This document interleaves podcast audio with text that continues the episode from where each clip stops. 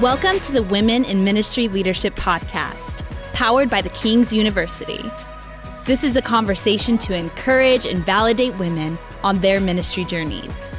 Now, let's join TKU's Dr. Rhonda Davis and Julie Cole for this episode of the Women in Ministry Leadership Podcast. Hello, Women in Ministry Leadership listeners. We're happy to have you back with us. And Julie and I are just happy to welcome um, our friend Elizabeth Settle to join our conversation today. Let me tell you a little bit about her. Elizabeth is a leader and a teacher with more than 25 years of ministry experience.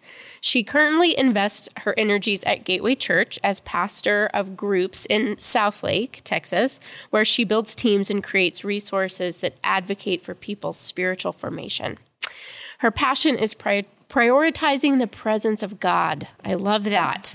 and that looks a lot like cultivating connections with others, God, and self by sharing stories and scriptures that impart freedom. She especially enjoys doing this alongside of her husband of 23 years. Yes. That's amazing. His name is Jason.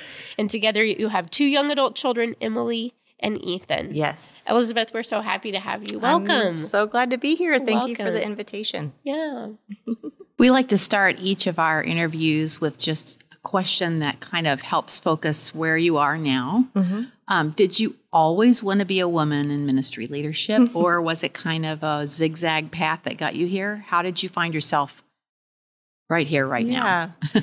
Well, I we I was not raised in a Christian home. Now my dad might cringe a little if I say that, but he left the Lutheran church when I was a preteen and I adopted a lot of his angst against the church, whatever it was at Yeah. the time. I didn't exactly understand, but I knew he wasn't happy. And so uh, we didn't attend church, and I, I really had no concept of God at all as a young person. So, no, I did not Wow. dream of or think of myself in ministry. And I accidentally moved to Texas at 21. Accidentally. It was a Most mistake. people say I'm that so it was glad very I'm here. I was moving to Tennessee, but it was Texas. I'm so glad I'm here, but it was an accident. So I came after I graduated college to stay with my cousin. I crashed on her couch for a ah. summer and I never left. I, Wow. She took me to a little Pentecostal church, believe it or not, in Austin, Texas. And I felt the presence of God for the first time. I just mm. was captivated.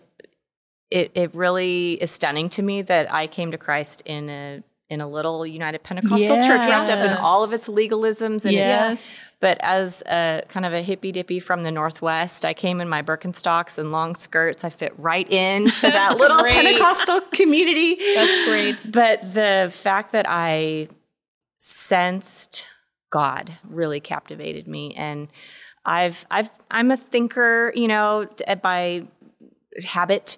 And Yeah. so the, the captivation of my heart just really, so it was then that I started to, I mean, really, it was informal, but as much as anything like an internship. I mean, I read that Bible front to back. I could not get enough. I was so smitten by Jesus that at that point, um, I began to just really explore what it was to serve and be a part of the local church community. And then, like so many, you know, I start setting up chairs and then over time I'm leading a little Bible study. And then I was, I was, I assisted our pastor for a while. And, and even though my profession, um, became teaching and I taught in public school for a number of years, it was one summer when uh, at another church, we had exited the United Pentecostal Church. You know, my husband and I in our young marriage. I met Jason there in that tiny little church, but um, just came into a, a revelation of grace and began to understand some of those things. And as we, we entered into that wide open world, and we were in a,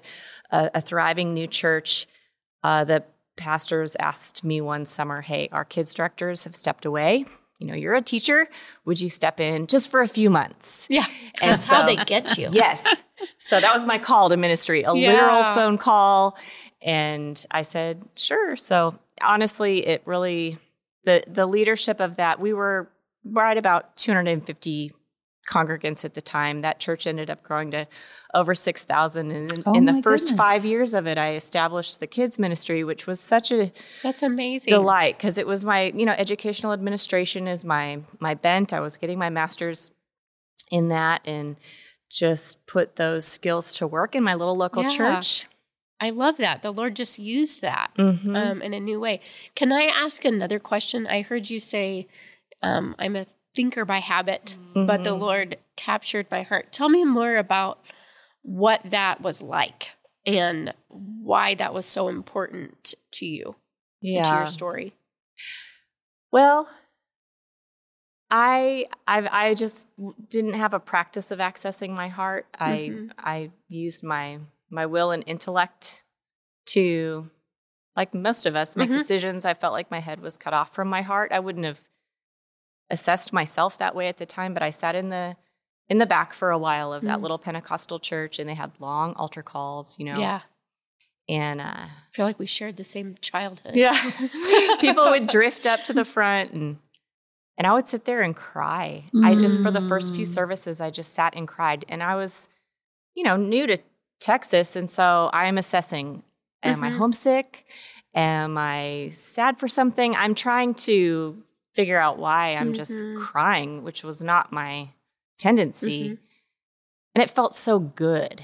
You know, it didn't feel sad, but I just couldn't think my way into understanding what was happening in my heart. But that's sweet Pastor Tommy Castle, you know, Mhm. came back to the back and just sat in front of me and said in his sweet Texas drawl, which Yeah. I cannot replicate, he said, That's the Holy Spirit you feel. oh, Yeah. And after that third visit and just sitting mysteriously in just the feels of peace, really, and refreshing, I recognized, wow, that's the Lord. The second he said it, Mhm. I knew.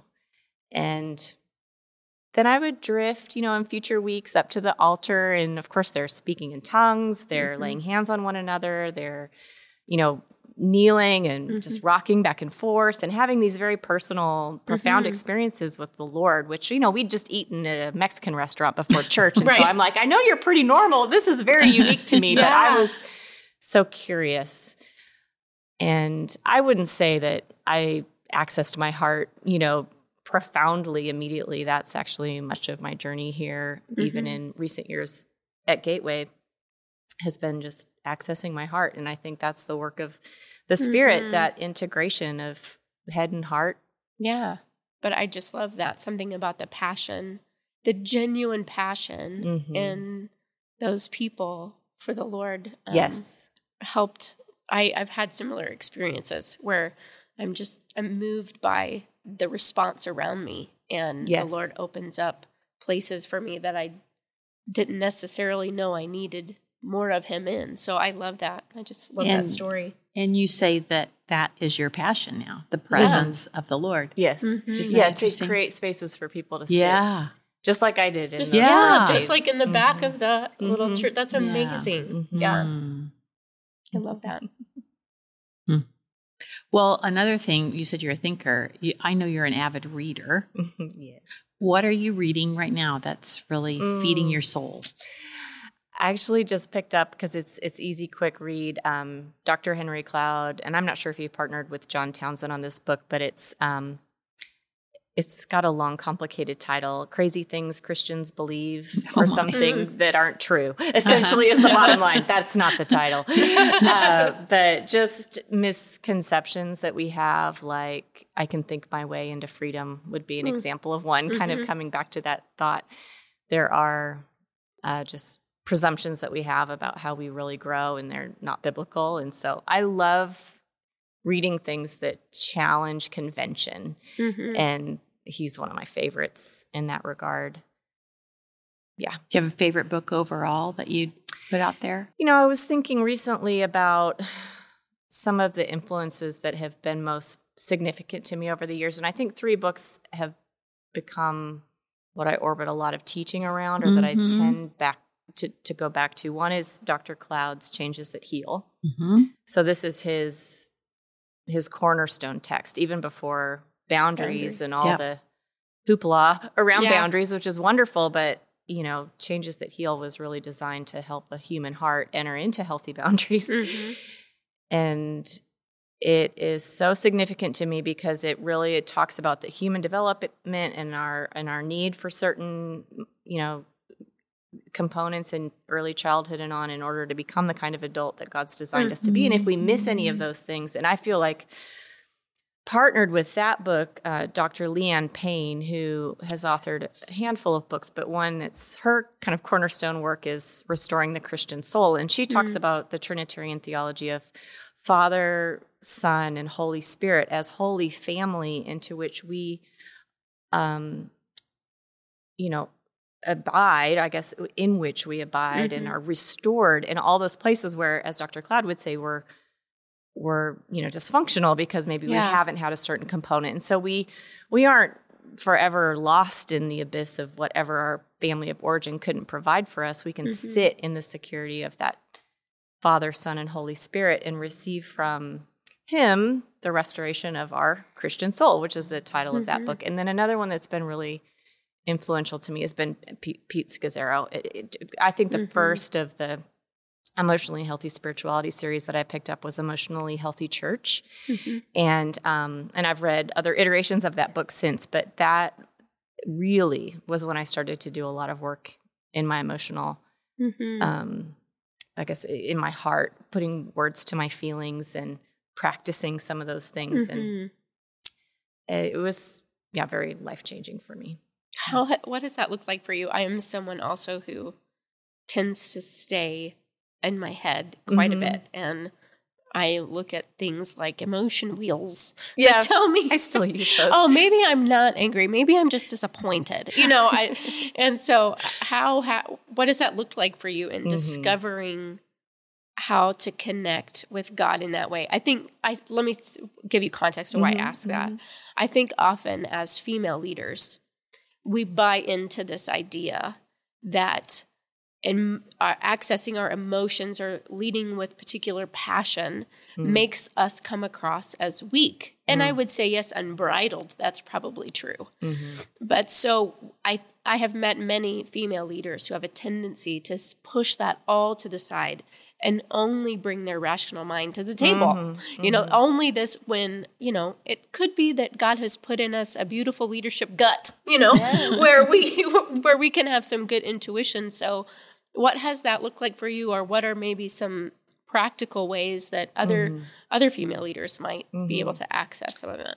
Yeah, I've had actually my husband and I have had a lot of conversations around this, and on a practical level, mm-hmm. he's been so helpful. He's more the feeler in the family, and I'm more the thinker. So our our role reversal we experience in regular. Mm. I mean, mm. just regularly, we find ourselves listening to a talk on marriage, and it's like he's the woman in the story, and I'm the man. Yeah. And obviously, we um, we walk in freedom, and each of us come come come to the marriage as whatever who we are, and mm-hmm. together we can grow in health. But he is almost intimidating to me with his feelings so forward. Mm-hmm. And I have learned not only to receive him, but then he'll give me space to access my own, which when you ask me what it looks like, it's I close my eyes and I'm like, excuse me, I need a puddle of silence. Yes.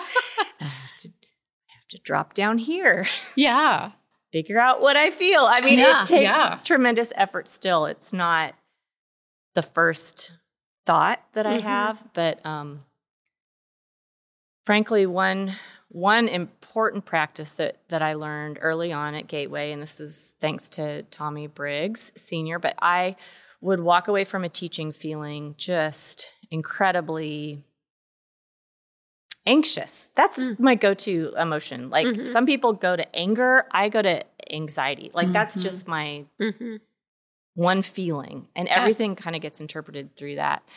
And he would teach me to sit down, literally, and just turn the eyes of my heart to the Lord and ask Him what I'm feeling.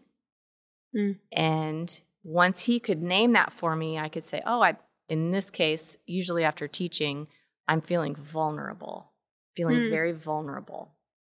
And so then I can engage with the Lord to, you know, hide me in Him, cover yeah. me, soothe me in whatever way I might need so that my anxious, what mm-hmm. feels like an anxious heart can quiet.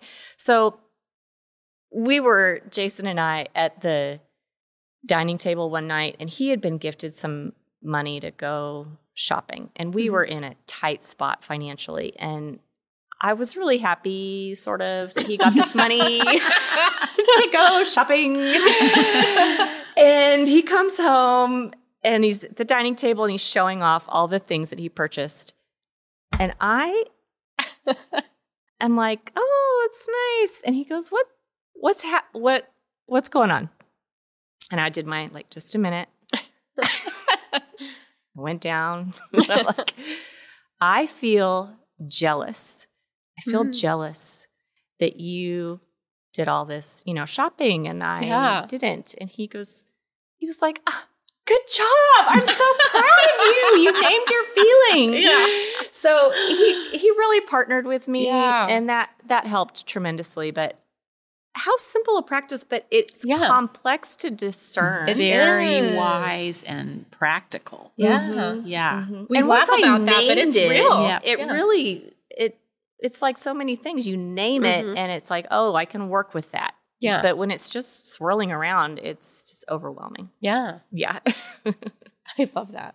Rhonda kind of brought up being a woman in ministry Mm-hmm. leadership. Have you had any challenges as a woman in leadership and how has that shaped you? Yeah, I, I find this fascinating, just my perspective. My perspective is fascinating, but the conversation in general. I feel like my perspective is sometimes a little bit different. Maybe because I grew up in Washington State and Yep. I mm-hmm. don't have, yeah, I don't have some of the the Christian cultural mm-hmm. conventions that have been imposed upon me. In fact, my mom worked full time my whole life. It was accepted and she loved her job and she would take me along with her and there wasn't any any kind of stigma. Mm-hmm. And I do recall early in my Christian walk in that little Texas church just really bracing myself to read the Proverbs 31 woman and like I was preparing to, you know, marriage, we're just newly married and I'm like, okay. I'm ready. I mean, I'm gonna. I'll quit my job. I'll stay home. I'll have the have the babies, and so I just really I want to please the Lord. Yeah. So I opened up that chapter. I knew enough to go there, and I read this woman, and I'm like, Yeah. she works. She's a boss. It was, it was so liberating. It was one of my first just experiences of going to the Lord for his will, even though I almost didn't want to hear it because I didn't want to be told no to the things I'd had in my heart. But he was so, so much more gracious and Mhm. empowering than I could have imagined. And it was then I was like, oh, this is a cultural convention. So I've navigated that a little bit, but I came into ministry through the loophole of kids, right? Like that's that's one of the safe places for Yeah. women to get started. And I just was young and so and in education. So those felt logical to me and I gladly stepped into them. Um I think that well, when I was consulting, I did some consulting with Mars Hill Church before it imploded Mhm. and uh, of course i did it through kids ministry Mhm. it was i mean it's it's very you know they were not welcoming of women in leadership in the Mhm. way that i had experienced even in the church that i was a part of in texas but Right. i was really bothered after a, a consulting trip they were struggling i mean Mhm. obviously Yeah. And had invited me into a room with with their pastor their campus pastors and some other leaders of the church to really bring some consulting which was a it was a big deal that I was Yeah. invited to that table. But the pressure just the sheer atmosphere of the room was very intimidating and mm-hmm. I was not received by all people around the table. And I said what I needed to say but I came home rattled Mm-hmm. and I really I took it to the Lord. It was in a Kairos actually. We had a moment. I just lifted the question to the Lord. What do you have to say about this this whole situation? There was um, just not a real freedom or acceptance of of women in that Mhm. in that context, and I certainly will see it here sometimes.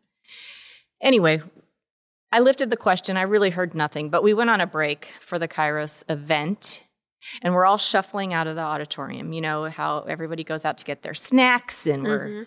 like cattle, all of us Yeah. squeezing into the double doors. Well, I'm walking out and one of the doors is closed and the other door is open. And um, I'm like, oh, who's going to open the door? I mean, dozens of people are, and nobody's opening this door. And I'm like, oh, it must be locked. You know, it's not opening. Anyway, that's finally my turn, and I'm squeezing in with everybody else into the one. And I just, I touched the door and it, it opened. And I'm like, there, I mean, dozens had poured through, but in Yeah. that moment, it was like, that's what my church looks like Hmm. when the male and female aren't Mhm. aren't both empowered to do what they're designed to do. That's it's- great. It's such a it's slow, it's Mhm. frustrating.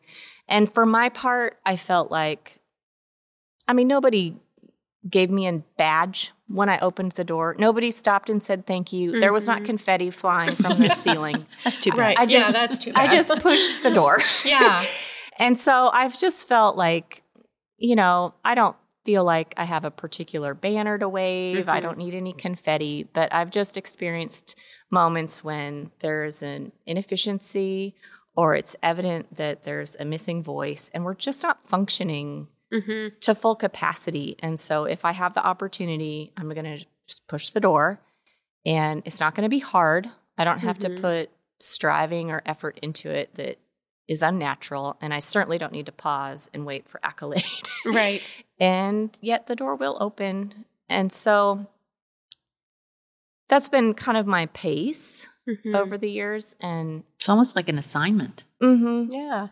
yeah. Mhm. and and I found, you know, tremendous favor, and I mean, not not that I'm, and I'm not. I'm also not aiming at a particular thing that's off limits. And I mean, I Sure. I I think, I think naturally speaking, because ministry is is so deeply relational. There's just a real inhibition to promoting women because of the whole like lunch, coffee, let's go out and talk, Mhm. let's hang culture because women kind of have cooties you know you don't want to get too close you might get you might like accidentally have sex with them uh, Right. like, ooh, yeah.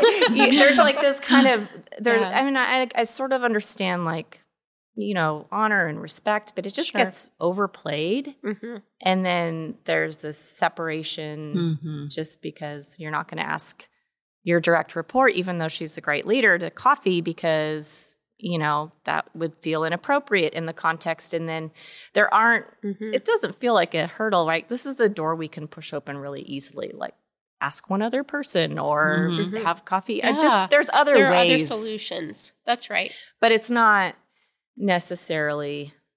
But some so often we leave that just leave the door closed. Yeah, exactly. Yeah. Exactly. And then so when promotion time comes or whatever, you Mhm. just know who you know. And I do this with women Mhm. too. I'll find that a ministry that I'm leading will turn into women's ministry in a hot minute if I'm Mhm. not Yeah. intentionally It's a great point. reaching out to men and putting them in positions of leadership. because that's just that's just how we, we Mhm. work.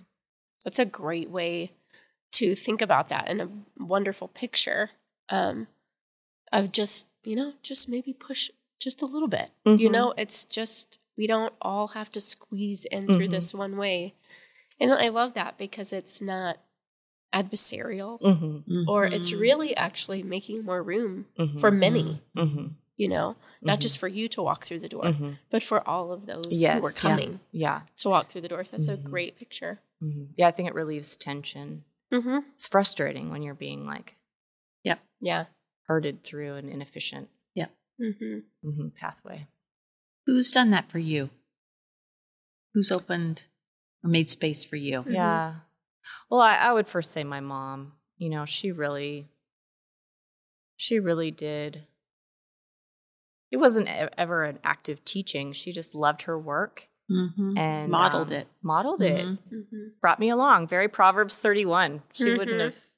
I mean, called herself a Christian at all. There was none of that Hmm. in in the thought process. You know, it was just bringing me along, and so she, yeah, she just did that so so very well, and um, genuinely loved her work, Mm. and I I Mhm. I grew to love work because she does too. It was a bit of a coping mechanism as well. You know, it's sort of how we managed as a family. We didn't Mm. talk about our emotions. We worked hard. Mhm. And so you know, that's part of learning and growing into the the person I am in Christ, I don't I don't have to strive or work and mm-hmm. eh, for approval or anything else. And yet um, there is a worship to work. And mm-hmm. I think over the years I got it flipped. I would worship my work. Right. Which is unfruitful. Mm-hmm. I've done that in ministry for sure. Mm-hmm. Uh, but I can also worship God through my work. That's actually yeah. how we're designed. Yeah. So my mom when I was in that early Pentecostal church, um, well, the, the the second one, the one where I was invited into kids mm-hmm. ministry, mm-hmm. it was a husband and wife team, so they co-pastored, and she she functioned essentially as the executive pastor. Mm-hmm. She wouldn't take that title, and she danced a lot around some of the conventions mm-hmm. of Christian culture and it was difficult. I did watch her do that. Yeah. But she has a strong voice and made room for me and beyond children's ministry. So mm. for 5 years I, you know, I built I built the curriculum and the team and I learned how to build team and do it hopefully from a place of uh, vision and not manipulation or mm-hmm, control. Mm-hmm. Although sometimes I was really desperate yeah. as a kids really minister. Needed, yeah, like I, I need workers. um, but oh, I just, I just, yeah, my ministry muscles were mm-hmm. strengthened there, and she gave me room for that. But also, they invited me onto the executive team, and I ended up with an oversight that was extraordinary. It was un, it was impractical. It was like from guest to giver.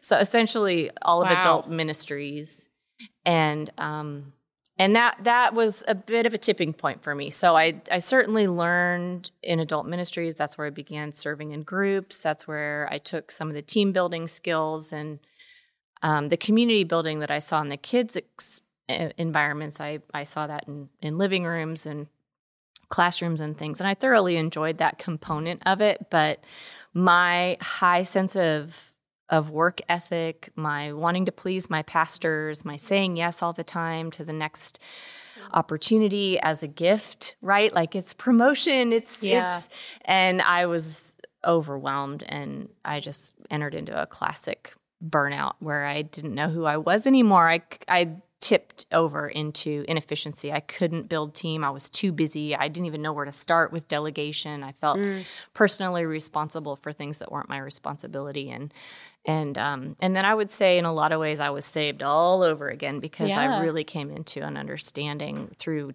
great struggle of mm-hmm. of the Lord's love for me. Yeah, what nothing. was the pathway out of that? Ugh. Yeah, it was um it, it, the silliest breaking point, but I was in charge of a, a Christmas event on mm-hmm. a Wednesday night, super simple, very straightforward. I needed to get the cookies and cocoa ready for a pre-service Wednesday night. and it was like, you know, green and red plastic tablecloths, orange right. igloo coolers full of, you know, beverage and all the cookies. And I'm watching people file in, get their cookies like Dr. Seuss mm. piled high cookies. And I'm thinking we should have served these cookies to them. But no, there are dozens of cookies are walking out on each plate, and kids and all the things are. I just remember looking over the scene. We ran out of cookies. All the tablecloths were like, you know, just for whatever reason, it mm-hmm. felt like such a failure. Mm. Like I was supposed to keep the room neat. I ran out of beverages. I ran out of cookies. Yeah. I Just interpreted that much. as a failure. Hmm. And um, I pulled rank. I mean, panicked. I panicked in a weird, emotionally, hmm. like hmm. It, it, was not, it, it, wasn't correlated. Didn't match. But yeah. I'm like demanding people go to Walmart to get more cookies. And I mean, by the time they got back with the cookies, like service had started. Nobody cared about the cookies. Nobody cared. So then I'm like, okay, this is, this is, strange. I, I just I was having a little bit of an out of body experience, and then I thought, well, I'll just sleep it off. And I woke mm-hmm. up the mm-hmm. next day, and I had the deepest dread. Mm-hmm. I mean, mm-hmm. just mm-hmm. dark, deep, mm-hmm. vacant dread. Mm. And um, and I I stood in my living room, and I I felt like I was. Well, I knew I, I'm. Re, I was repenting. I didn't know that was exactly what I was doing, mm-hmm. but I was. I was turning to the Lord, and I I took off like the metaphorical, you know, mascot costume. I took mm-hmm. off the. Mm-hmm. My, I'm like sweaty, despondent, you yeah. know, just tired. I'm like, Lord, I don't know what's wrong, but something's very wrong. Mm. And I just asked for help. And it was that weekend, somebody came up to me and handed me Beth Moore's book, So Long Insecurity, which mm-hmm. was a mm-hmm. real brave move on her part. But no I kidding. needed it. I needed it. And it was in that that I first read. There's a chapter on the two trees mm-hmm. in the mm-hmm. garden, and the Lord just, I just knew I was barking up the wrong tree. Mm. And, uh, and it started for me a journey of at first private reading and contemplation another woman stepped in um, barbara salisbury she's still a coach but she gifted me like six sessions and mm. she's i just i prayed and god's people responded. And she just said i feel like i want to help you. And one of the very first most practical things she offered me was this practice of taking everything that was in my mind, everything I needed to do, everything I could possibly think of for my kids, for my work, for my home, for my own self and write it down. Just sit down and write every single solitary mm. thing out. And it was so cathartic. And then she said, assign it a time. How long is this going to take? Four hours, you know, whatever, 8 mm-hmm. hours, 20 minutes, and then put it in your calendar. And that took Ew. me quite a long time. Yeah. But it, I could stand in the mm. dominion, right? I could step into some authority over my time and myself. And it was just the, one of the first things that helped me. And then it was years. Mm. It hmm. was probably two years. I, I call it my mute season. I, I was not certain about anything anymore. All the ways that I knew to do ministry weren't working. Mm-hmm. It was a mm-hmm. very classic burnout. Burnout. And um and I was worshiping my work and my pastors. Mm-hmm. So I had to mm-hmm yeah, take them off the throne of my heart and put, I mean, yeah. Christ back on there, so to speak. And and it was a couple of years, but that was when I was introduced to Gateway and Freedom Ministries, mm-hmm. and it really was a life changing mm-hmm. experience for me in that season. Earlier, you mentioned Kairos, which is a, a ministry event that Freedom mm-hmm. used to do at mm-hmm. Gateway. Um, and you incorporate still a lot of freedom in your groups and mm-hmm. in the work that you do. What's your favorite thing? Mm. Um, my favorite thing is connected to the family of origin, family of God mm-hmm. experiences that we have. It's so universal.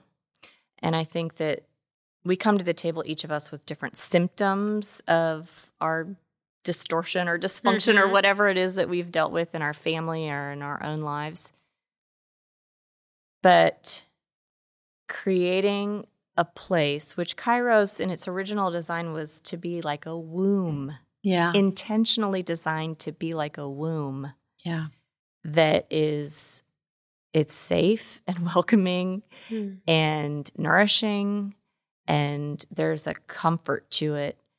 And there's a joy in just being there. Yeah. Hmm.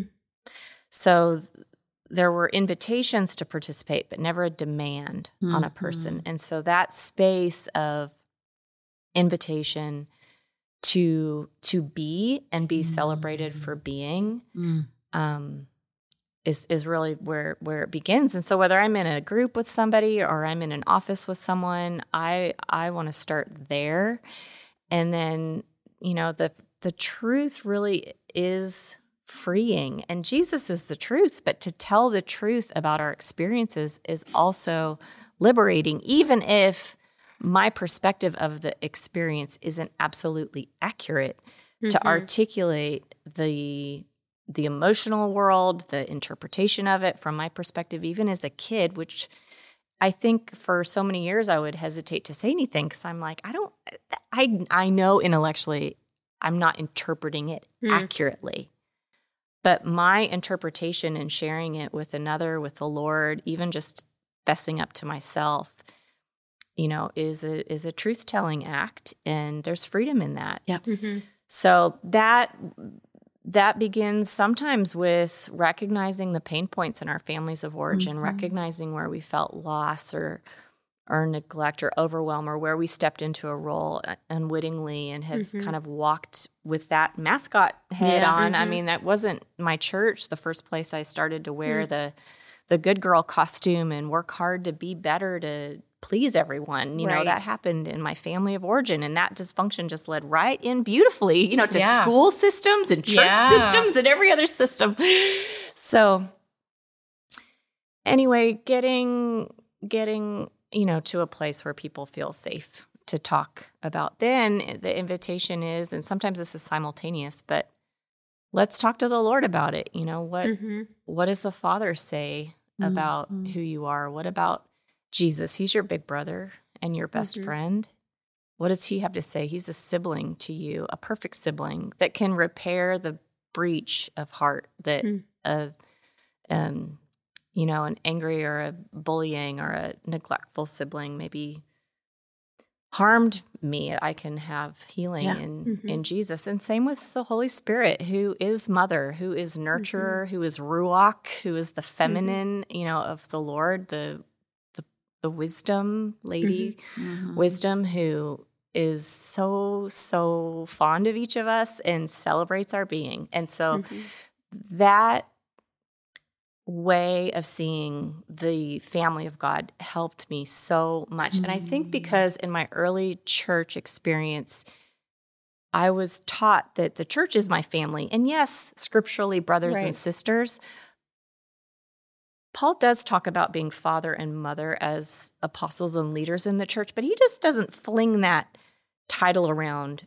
He really majors on brotherhood and sisterhood as it relates to our interaction in the church community. When we're born again, we're born again into the perfect family of God, Mhm. who is God the Father, God the Son, God the Mother, God the Holy Spirit. Uh-huh.